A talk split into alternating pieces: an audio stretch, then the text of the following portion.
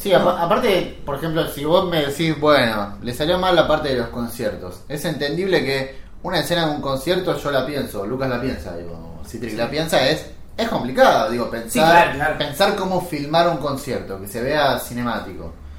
Pero el tema es que el tipo no sabe componer un plano Aparte, si te- simple, o si sea, te- dos, si- dos personas hablando. Si te cuesta filmar los conciertos, no abras la película con un concierto. Claro, la película abre un concierto filmado como se le canta al orto. Es rarísimo, pero digo, eh, Shine Light de Scorsese, que es siempre me pareció lo mismo. Dije, ¿cómo puede ser que los Stones llevaron a Scorsese para filmar un concierto? Es algo así como una muestra de alumnos, che, ¿qué nos viene a filmar? Que filme Scorsese. Dije, es como meter un elefante en un baño. Bueno, esto es.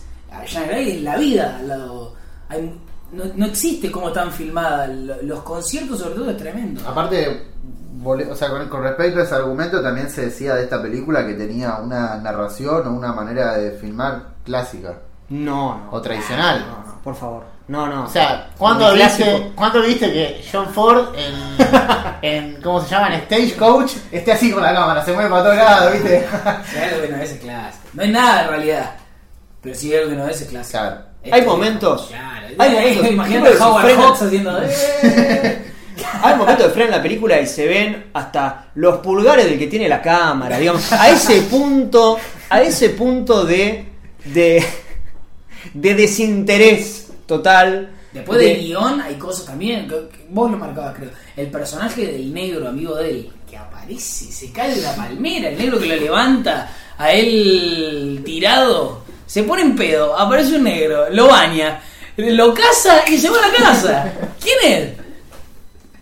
Es el enviado de Dios. Sí, no. Bueno, pero eso pasa con todos los personajes. Claro. El amigo de ella, el hermano, Sam Elliott. ¿Qué hace en la película? En una parte de la película están... Bueno, ya que una escena en Saturday Night Live, que digo, Sí. vamos con la guita.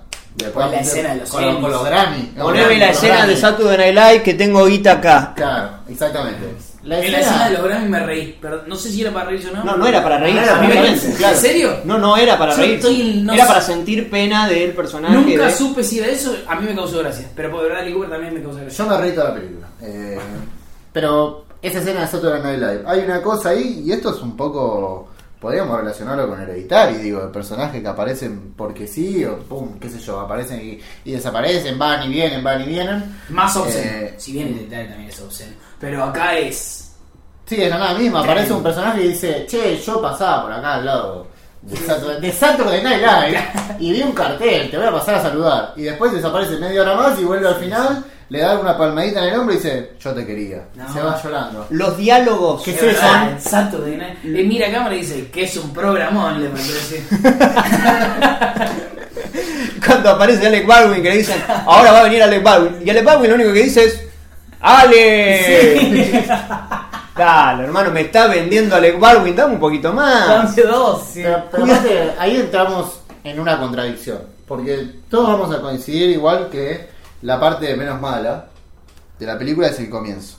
Y en el comienzo vos, Citre, mencionaste a nosotros en su momento que era como medio una búsqueda medio Linklater de la Mm. relación entre ellos dos. sí. Sí. Y lo interesante de la Sí, película sí, ahí es... hablando a la salida. Exactamente, lo interesante de esa película es que te la muestra más como una propuesta y Indiet se te la como fuera del sistema. una película con yo. valores Claro, con Claro. valores, vamos contra el sistema, qué sé yo. Después de la película, o sea, cae la, cae la guita, sé que, ca- sé que cayó la guita en set y decís, vamos al sistema corriendo, como, vamos a dar un abrazo a Saturday Night Live. muestra el hacha la película al No punto entiendo. tal que pone como máximo obje- digamos como punto alto Los como Grammys. punto alto y los Grammys Claro. no es estar bien con mi familia Sí, sí. formar ni siquiera una humo pareja para ese lado, ni siquiera humo para el lado de no, lo que importa es la familia. Que muchas veces también es humo, Sí. pero acá ni siquiera eso. Acá es una película que parece que se plantea como con valores. De hecho, a él cuando, creo que al principio, no sé si habla mal de los premios o habla mal de sacarse fotos con la gente. Y después está, eh, está todo esto de los Grammys, toda la, la ceremonia esa.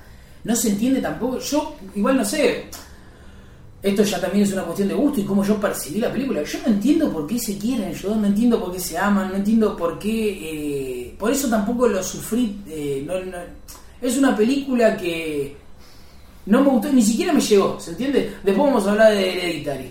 eh, me pareció malísima, pero me asusté. Acá ni siquiera me puse mal porque se murió Bradley Cooper. Que se muera de una vez. No, no quiero nada, no quiero saber nada con este. No quiero, no, no quiero que sean pareja, no sé. Pero capaz me agarró en un día medio cínico. Pero me pasó esto. que No, no, pero es verdad, o sea, razón, la película-. ¿Por qué se querían tanto de repente? La película es básicamente eso, es no saber por qué pasa todo lo que está pasando.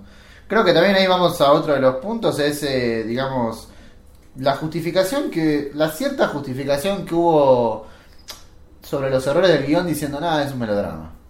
¿Qué, qué No, tiene de no, melodrama no. la película, digamos? O sea, que justificar... Es una película, ¿cómo no le voy a pedir una película? Es- eso puede ser justificable, pero partiendo desde el vamos de, de que es algo malo. Yo puedo justificar que, eh, ¿cómo se llama? 100 días para enamorarse, pasa algo choto y te digo, bueno, es 100 días para enamorarse. Porque doy por sentado que es una verga. Acá si me siento a ver una película no doy por sentado que es algo malo. Bueno, pero, bueno, justo que lo decís. Sí, es, bajarle el precio al melodrama. Claro, sí, sí, es como- una novela básicamente de Star no es un melodrama. No, esto está más cerca de una novela que un melodrama, no es lo mismo, Claro. en absoluto. O sea que en una novela pasa lo de Sam Elliott en Saturday Night Live.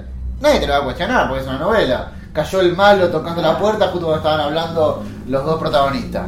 Es una novela, básicamente. Y es lo mismo que pasa en Star todo el tiempo, con todos los personajes. Sí, está más cerca de ser una novela que de ser Casablanca, que es un melodrama. Que no pa- repito, si la película se plantea así todo el tiempo, no pasa nada. La- por eso, la, la película muestra y hacha, muestra que está hecha para hacer para los premios, al punto tal que pone los premios como lo máximo Claro. eh, dentro de la película. ¿Cómo no van a comprar los Oscars esta película si están diciendo de que los premios son lo máximo que le pasó a, a la historia? Sí, y, que, y que el momento de vergüenza Y el ajena final de no- ella superando la muerte de él es cantando en un programa, creo. La última canción de ella es, no Sí, es un sí, show, creo. sí, un es show una en- especie en de memoria, me- Sí, y es dependiendo de él. Es decir, no es un recital mío solista que yo me.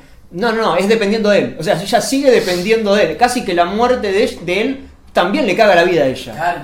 No, no- Si se quiere algo eh, bueno de la, o una buena decisión que puede tomar la película es cómo filma, eh, el, cómo se cuelga él. Eso de los pies, si se quiere, hay Sí. como una intención de algo. Sí, sí, Por lo menos no filmaron la colgada diciendo, ¡eh! Y que se mueva todo y de repente aparece colgado. Pero ahí tenés. El yo es- banco la decisión de que lo muestra a partir de, de los pies, a partir del cinturón también, que es un poco obsceno, pero. Pero eh, la utilización del perro ahí. Y que en el medio te pongan a la chica, digamos, a. em, la Lady Gaga. Lady Gaga. Diciendo, hay un corte A y está Lady Gaga. Y ahora va a venir mi esposo. ¡Ta, ta, tan! Corte A y el tipo colgado. O sea, Sí. me está diciendo. Me está diciendo. Estás además yendo al golpe bajo total. al golpe bajo total. Pero además ella es una boluda. Sí. Ella es una boluda si presenta a alguien que no vio que está en el. eh, que está tras, tras bambalinas. Ah. Es decir, no. no eh, si bien uno puede decir, bueno, este está súper forzado. Pero no solo está súper forzado, sino que rompe con su propio. con el verosímil de la película. Claro. Me estás planteando un personaje bastante boludo. Sí, incluso en ese concierto final, después de eso se rompe el verosímil con esa utilización insólita de los flashbacks esos. Que Ellos ahí- tocando la ahí-. ¿Vos querías ver una novela? ¿Querías confirmar que esto es una novela? Ahí ven los flashbacks de los tipos tocando. De una escena que ni siquiera viste, que básicamente están tocando los dos en el piano. Te lo trajeron. no viste esa escena, no está esa escena en la Tal película, cual. eh. De todas formas, el tema acá es que el guion tampoco funciona, no, No. es solo la dirección. Eh, lo que lleva a él a, asesinarse es una conversación con un personaje, El manager, claro. con el manager, que en un momento el manager incluso hace este Es- chiste de golpea la puerta y dice, no, no debe estar, ahora debe estar tomando algo, una cosa muy de... Es muy de, no, claro, muy de novela, viste que... es Arnaldo Andrés, el malo. Es, Viste que las novelas tenés que arrancar con la cámara fuera de, fuera de, de- de la casa porque eh, era un quilombo en la entrada de la casa entonces bueno vamos desde la desde la desde el- desde afuera de la casa. Entonces cuando golpea la puerta bueno tiene que haber un tiempo prudencial. Entonces que el tipo hable y diga algo. Es exactamente lo mismo digamos, en- eh, lo que sucede ahí. Estamos hablando eh, de un personaje que va a decirle al otro lo que va a hacer que el tipo se mate.